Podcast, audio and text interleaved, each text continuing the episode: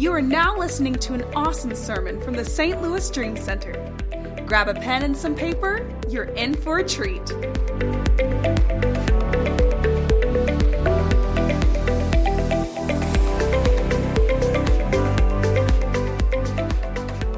Yep, next week is my 48th birthday. And so, you know, growing up, I didn't like birthday parties. And I didn't like birthday parties because I was a kid that wondered if people would show up. So instead of having a party that nobody showed up to, I just didn't have a party. But I love getting gifts. So I was cool with the gifts, just don't give me the party.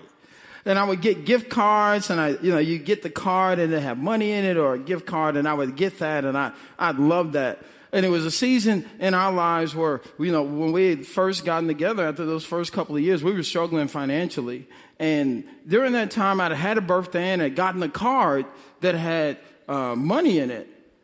And we're struggling, and I don't even open the car because I didn't know money was in it. And so I, it's in a bag, and I find it months later. I just, oh, that's got my name on it. Open it up. I said, ooh, that's got money in it. Hmm. And the crazy thing about it was this.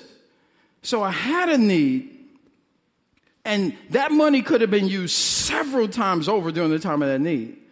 But because I didn't know I had the money in a card in a bag, the need went unmet by what I already had to meet the need. So it was as if I didn't have the money at all because even though I had the money, if I don't know I have the money, the money doesn't do me any good. And, and, what I've learned is that's how we are with our Christian walk. We don't understand what's in us. See, if you understood what was in you, there would be relationships that you wouldn't let hang on any longer. If you knew what was really in you, there would be things that you would be doing, places that you would be going, a life that you'd be living that is beyond anything that you could ever imagine. Because we all run into seasons where we have a need. Maybe we need money. Maybe we need healing. Maybe we need peace. Maybe we need joy. Maybe we need a job. And we think that everything we need is outside of us when everything we really need is inside of us.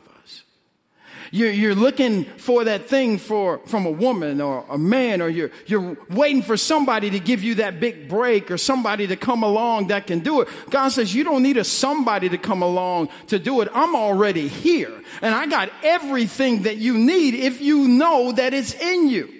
Isn't it interesting that you could have everything, but if you don't know you have it, it's as if you don't have it. And when we think about this thought process of knowing what we have and that it's all in us, this is one of the, it's the benefits of being born again.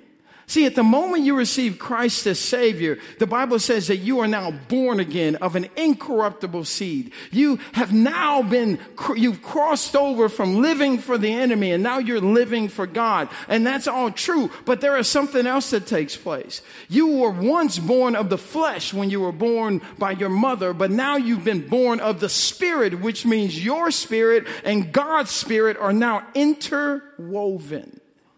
So when you're born again, it's more than just making the decision to walk down an aisle to keep you from going to hell. It's more than just you saying, I'm tired of life, so I'm going to go ahead and try this Jesus thing. When you're born again, you and God become one. If you don't know that you're one with God, well, let's talk about this God for a second who we're one with. Let's see. He spoke light and light was. He, he threw the stars in space just like LeBron throws a no look pass. He threw the sun up and the moon up. There are galaxies on top of galaxies. He spoke and the land formed. He spoke and the sea split. He spoke and the land and the animals were birthed and given life to. It says, I'm one with that God. But I'm going around begging for pennies like I'm not. See, when I understand what's in me, it changes what I do.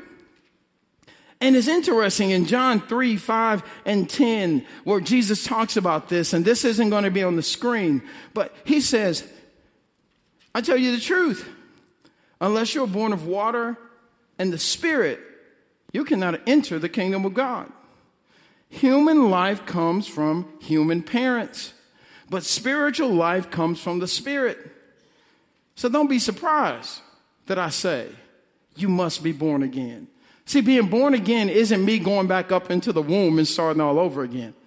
Being born again is the spirit inside of me that was dead, that was dormant, that was God's place. When I'm born again and make the decision for Jesus, now comes alive. And the connection with God comes alive. And He hears my prayers, and I have access to all that is His. The Bible even says that I'm an heir to the kingdom of God when I'm born again.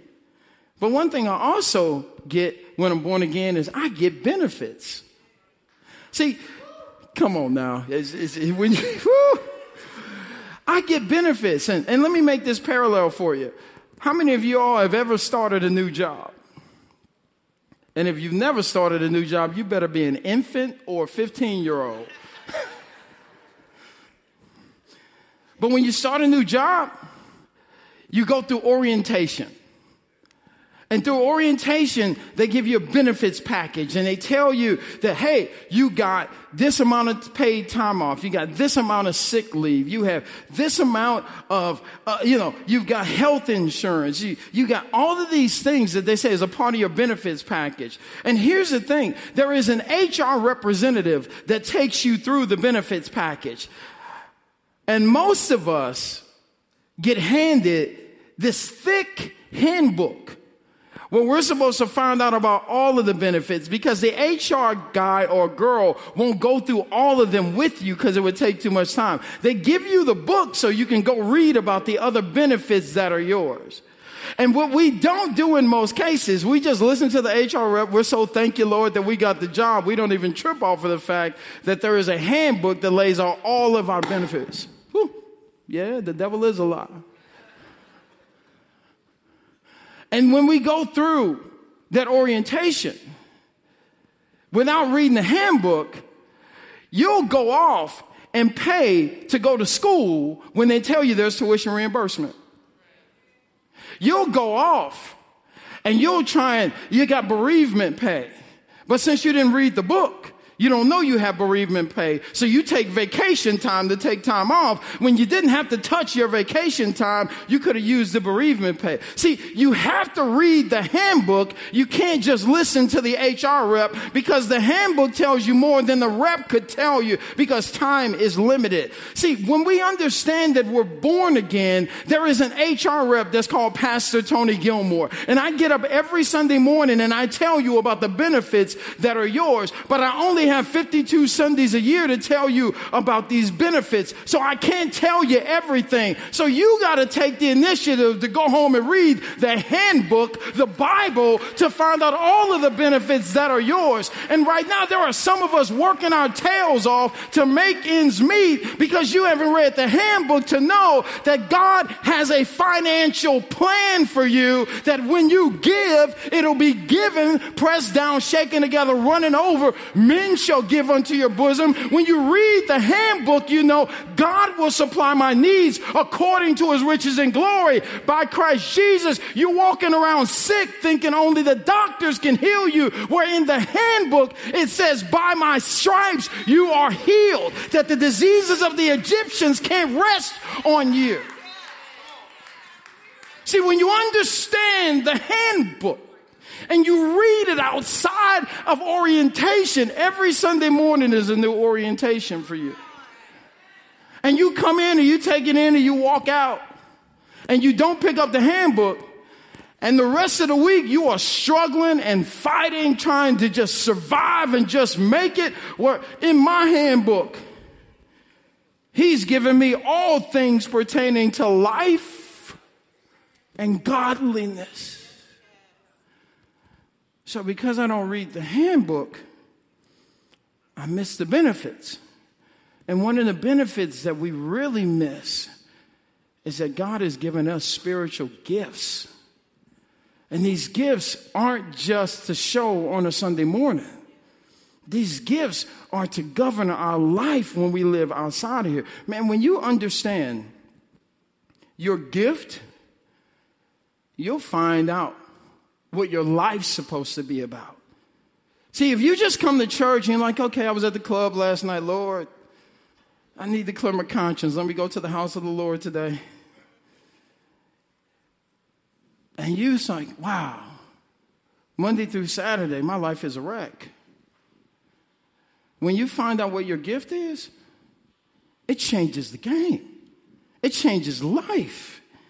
And this is a statement that came to me while I was studying this that when I unwrap my gift, I unveil my life.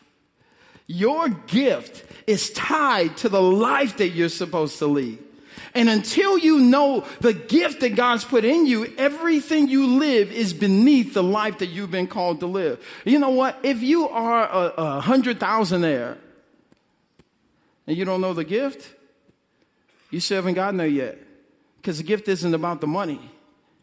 When you walk in your spiritual gift, it is the greatest place of fulfillment it is the greatest place of prosperity because prosperity is more than just money. Eh, prosperity is being able to sleep at night. Prosperity is being able to know my kids are taken care of when I'm not around my kids. Prosperity is health and prosperity is strength. Prosperity is in the midst of the storm. I have a helper. I have a calmer. I have angels at my disposal. See, see, when I know, because when I understand that, it is that place of prosperity. You've heard the, them say this before. The the safest place in the whole wide world is where?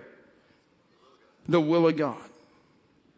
And when I know my gift, I understand His will better for my life, and my life has more of a focus to it. But when I don't know my gift, I can't truly understand my life. And it's interesting, look at what the great theologian Albert Einstein said. He wasn't a theologian, scientist. Everyone is a genius. But if you judge a fish on its ability to climb a tree, it will live its whole life believing that it's stupid.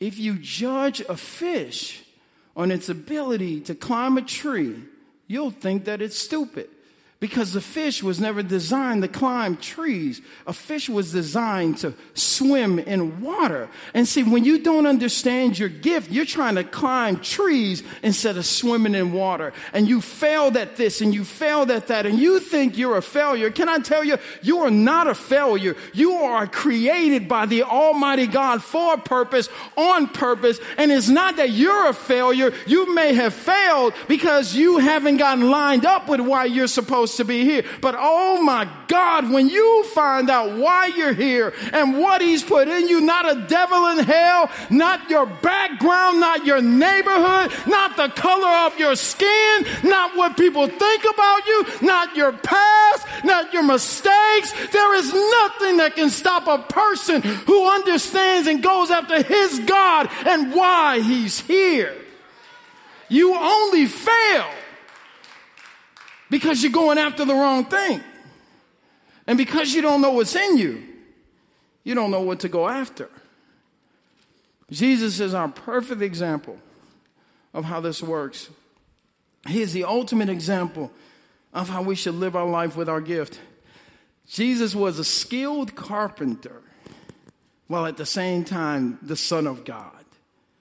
And in this, we understand that if you're like, well, okay, that was just Jesus. Well, you need to understand Jesus was 100% man and 100% God. Because God didn't want us to have an excuse to say, well, he was God. No, no, no, no. He was man and he was God. And listen to this portion of scripture in Acts chapter 10, 36 through 38. As for the word that he sent to Israel, preaching good news of peace through Jesus Christ, he is the Lord of all. You yourselves know what happened throughout Judea, beginning from Galilee after the baptism that John proclaimed.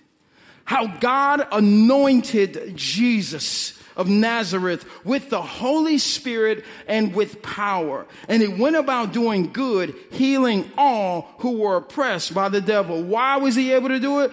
Because God was with him.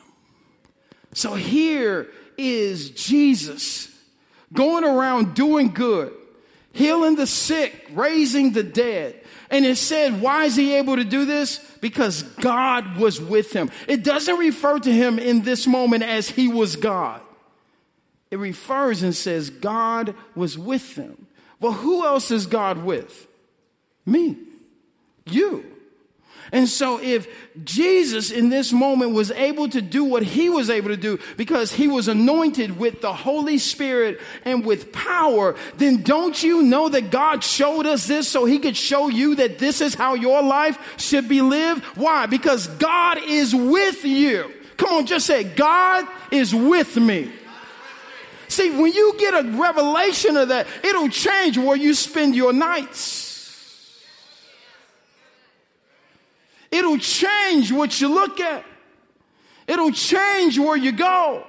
Because when you know, listen, when we do what we do, God isn't closing his eyes and he's like, oh, Lord, there, there I go again. Don't want to look at that. He's right there with us. Never leaves us or forsakes us. If he left you or forsook you for one moment, he would be breaking his promise to you. And so when we think about this moment, we're walking through that same anointing rest on us that rested on Jesus because that same Holy Spirit operates inside of us. And then Jesus makes this crazy audacious, audacious statement in, in John 14, 12, and 13 when he says, Guess what? The miracles you saw me do, you're going to do greater because I go into my Father. Why was it important for him to go to the Father? Because when Jesus went to the Father, the Holy Spirit went from just coming on him to do the works to being spread out and coming on anybody who would believe to do the work. And that Holy Spirit rested on Jesus. And now, when we come to our text in Ephesians 4 7 and 13, Ephesus is a megachurch. It's like Lakewood or Joel Osteen church, thousands of people attended this church. It was Paul's church that he planted and he left in the hands of young Timothy to lead. He told young Timothy, don't let anybody despise you because of your youth. They worshiped idol gods, but Paul came in with the gospel and he made this gospel relational and relative to right where they are. People were getting saved by the droves in Ephesus. And he says to them in this moment, let them see. Sorry, let me jump ahead. He said, This God has given to each of us grace in full measure. The grace has two meanings. Grace is unmerited favor. It's the favor of God on your life that you can't earn. But there is also a secondary definition of grace, which is supernatural empowerment. And so he says, I've given to each of you, each of you. No, no, no. That, well, maybe he bypassed the third row or the eighth row or the tenth row. Maybe he bypassed the left side or the right side. No, no, no. He said, each one of you have been given a grace, a supernatural endowment from the Almighty God in full measure according to the anointed's gifts as the scripture says. And then it says, when he ascended to the heights, he put captivity in chains, meaning the thing that held you back from walking in your gift has now been sequestered and imprisoned.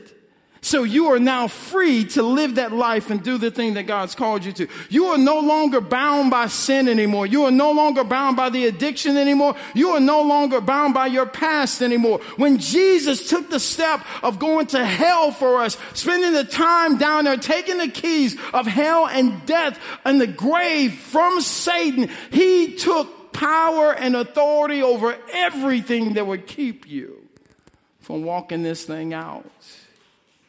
And when he did that, the Bible says that he released gifts. And those gifts are not based on your color or your background. It's not based on if you made mistakes or didn't make mistakes. It's based on your faith. And if you believe what God says about you. And then he goes on to say in verse 11, and it was the risen one who handed down to us such gifted leaders. So now he says, I've given you gifts of the Spirit. everybody has a grace gift. And I've also given you a gift to find out what your gift is. This is how complete God is because He's not saying, hey, I've given you a gift, go find out. I've given you a gift, hope you can figure it out. Hope you can find it on your own. Seems to be you, hope you can do it. Now, He says, not only have I given you gifts, but I've given you gifts to help you find your gifts. And those gifts are the apostle, the prophet, the evangelist, the pastor. He says, I've given you, look at this in verse 11. He says, It was the risen one who handed down to us such gifted leaders. Some emissaries, the apostle, some prophets, some evangelists, as well as pastor teachers. Why? So that God's people would be thoroughly equipped to minister. Wait, wait. No. Pastor Tony, you're the minister. You're supposed to minister. You're supposed to reach the lost. You're supposed to heal the sick. You're supposed to go out and do all the work. No, it says right here it, that if I am doing my job the way I'm supposed to, you're the one going out to heal. You're the one going out to minister. You're the one going out to further the kingdom. And as a matter of fact, since my job is to prepare you to go, your job is to go. And if you don't go, you're not doing your job. And what this lets, this lets us know, which is a fundamental challenge in the church today and why we have challenges seeing the power of God and the world change the way that we have is that we sit on our gifts expecting those gifts to do all the work. And God said, nah, your job is to teach them about their gift, help them find their gift so that they can take their gift and change the world. Because guess what? I don't work at Edward Jones. I don't work at First Student. I don't work at Coca. I don't, I don't go to your job and pull up there every Monday or Tuesday or Wednesday at 8 a.m. I don't know the people that you know. I don't work with the people that you work with. So if God's dependent on me to get people saved, then it's going to be a bunch of people that don't get saved because I can't reach them all. But you can. And my job as one of these gifts is to prepare you to go out and do the work of ministry. It is to equip you. The Bible calls this the fivefold ministry. That's what this is called. And this is not something that you like, let me, let me go to school for this. I, I want to go to school to be a pastor. I want to go to school to be an evangelist or an apostle or a prophet. You don't go to school to do this. You go to school because you've been called to it. It is a calling that you don't even have a choice on. I, I you know what? Well, let me say this. I did have a choice. I could have said yes or no to God. But if I said no to God, I would have been missing out on what God had in store for me to do and for me to be and for me to live. And I would have been missing out on why God placed me on the earth. So see, you can't say, i want to be a, that's what I want to do. I want to be a pastor. I want to be one of these five foes. It's got to be something that God calls you to. And when we walk through this, our function is to prepare you now for the ministry that God has called you to.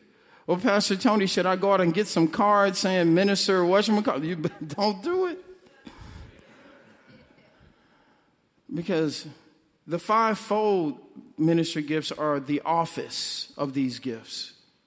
The other gifts that God talks about, and we're going to talk through over the next few weeks, are the function of the gifts. And when you learn to function within your gift, it changes everything. And our job is to help you grow and to mature and to teach you the Word of God in such a way that you can live in the victory that God has in store for you and fulfill your role. So the question then is if God has a gift for me and I don't know what that gift is, then what do I do? Because Pastor Tony, it's your job to help me get there. Well, I'm glad you asked. You are so smart. Man, this is a smart crowd. My job over the next few weeks is going to help you to discover, to develop, and to demonstrate your gift so that you can walk this thing out and be who God has called you to be. Do you know that God created you to be a world changer? Not just a diaper changer. He called you to be a world changer. He called you to change the world in which you live. And when you don't operate, it's, it's incredible to think that, like that money that I never opened up. See, I had that money the whole time. And when I opened the card and saw the money, it was able to do the thing that I needed it to do. Do you realize that God has a gift inside of you that is lying dormant right now? And because you don't know what that gift is, you're walking around feeling lost, feeling like life has no meaning, sometimes feeling suicidal, sometimes feeling like you have no reason to live. Can I tell you the simple fact that you are breathing is evident that God has something that only you can do that nobody else can do the way that you do it. Nobody can sing the way that you sing or teach the way that you teach or handle money the way that you handle money. Why? Because when God created you, He had something specific in mind. And if you're here today and you feel lost or suicidal, suicidal because life has no meaning. That is a trick from the pit of hell because Satan wants you to be destroyed before you ever find out why you're supposed to be here. If he can get you to destroy yourself, he knows. See, he doesn't have the power to destroy you. Stop giving him power that he doesn't have anymore. When Jesus descended and ascended, all power and authority was given to God. And listen, you don't have to walk around afraid of the enemy any longer. As a matter of fact, when we get to the end of this game, what we'll see, we're going to look at him and be like, that's him? That's the one that had, that, that's the little bitty dude that had nations in fear of him, people terrified of him. And he's going to do everything he can to get you distracted. He's going to send a man or a woman. He's going to send financial issues. He's going to try and send health issues. Why? Because his goal is to keep you from finding it. Don't you know something? When you know that somebody's about to walk into something that's about to radically change their life and you don't want them to walk into it, don't you know that even we as humans will pull out all the stops to keep them from getting it?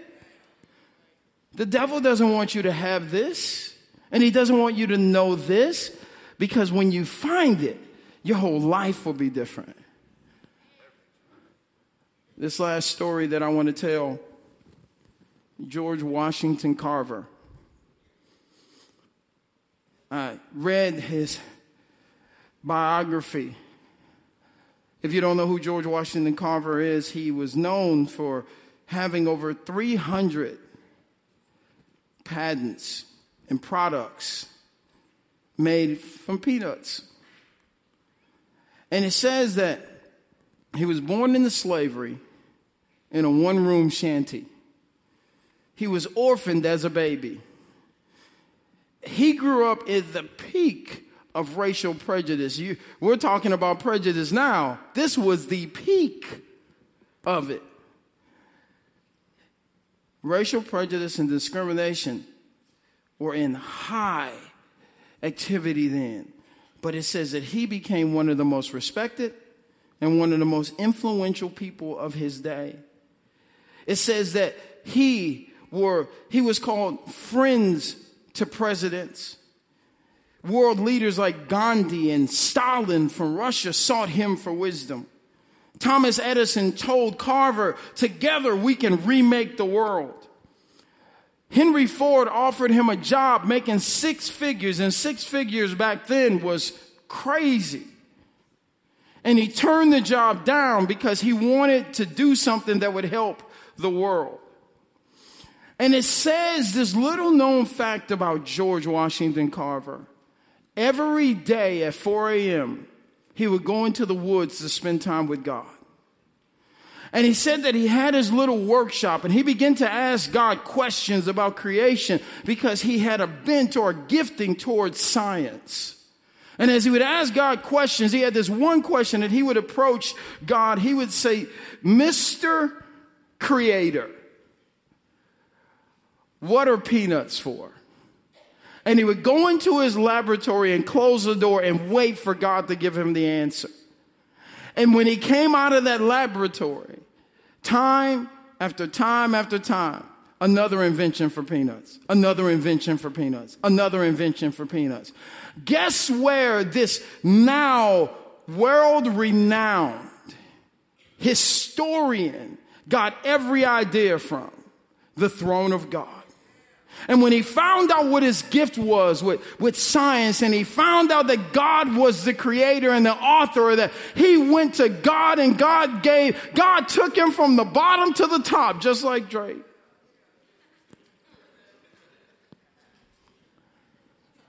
Because when a man or a woman finds their gift and connects to their God, racial discrimination, prejudice, reverse prejudice, where you grew up, how you look, who your parents are, the mistakes of your past, the bad decisions just yesterday. There is nothing in this world that can stop a person who knows why they're here, lives that thing out, and connects with their God to find out about it. And just maybe, the reason why your life is what it is today is because you're walking around with a card with a hundred dollars in it and you don't even know it. And you're working three and four jobs and you're trying to make it happen all by yourself. And you're trying, you, you think if you get into this relationship with this guy that, okay, he'll take care of me and my kids. You think if you get into this relationship with this woman that she'll give me that place of fulfillment. You think, okay, when I get this job, that'll do it. That job making $10 an hour, that'll be the place. And God's like, if you only knew what was in you, you would never take $10 an hour. You would never settle for a relationship like that. You would never go after this thing. You would never settle for anything less. Why?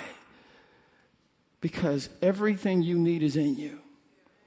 And over the next few weeks, I want to help you find out what's in you so that you can live this thing out and be who God's called you to be. You know, I use my story a lot. And I use my story a lot for this reason because I never want to preach from a place of just reading. I try and stay away from subjects that I haven't necessarily lived out. I try and stay in places that I know God has done for me because those are the places that I know that I know that I know. That I know that I know that I know that I know that I know that I know that I know. And one thing I know is that my life was lost and I was suicidal and I didn't think I had any reason to live. But when I found out that God created me for a purpose and He put inside of me a gift, from the moment I found out what that gift was, the moment I found out what that gift was, every time I could get a book, I would buy it. Every time I would read, uh, every time I'd see a blog, I'd soak it up. Every time I found out somebody was speaking somewhere, I would try and hear. Because when I found out the gift that God placed inside of me, I learned that it is now my responsibility to develop it and to steward it and to grow it. And it was like as I started focusing on my God and on the gift and not just looked at how to make money and not just looked at how to have the greatest relationship, but I looked at Him and Him alone, He began to bring the relationship he began to bring the money. He began to bring the fulfillment. He began to bring the life. He began to bring the hope. He began to bring the strength. He began to bring the health. He began to bring peace. He began to bring joy. He began to bring the type of life that I wake up every day excited about getting up because even though my days may be challenging, He is with me. When I unwrapped the gift, I found my life. Aren't you tired? Aren't you tired of sound, aren't you tired of trying to figure it out? Aren't you tired of asking people for their opinions about you and it keeps going wrong? Aren't you tired of guessing and trying to hope you made the right decision? The safest place in the whole wide world is in the will of God. And it is God's will for you to know your gift and to walk that thing out.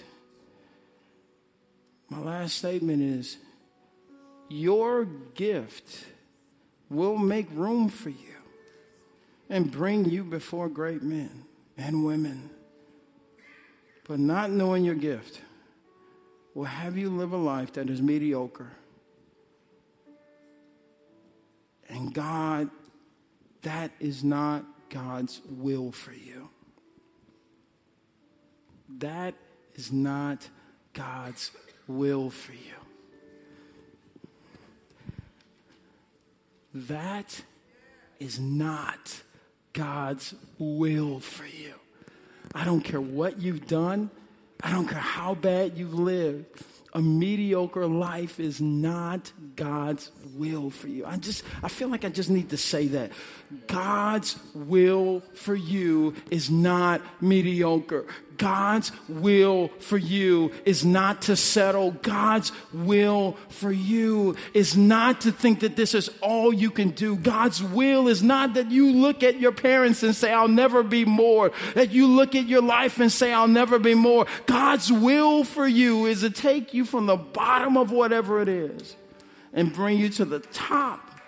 And the only person you'll ever compete with is you. You compete to be the best version of you that God has called you to be. Amen. Come on, give God some praise. Hope you enjoyed that message. If you live in the St. Louis area or ever plan to visit, we'd love for you to join us at one of our services at 4324 Margaretta at either our 9 a.m. or 11 a.m. service. Be blessed. We hope to worship with you soon.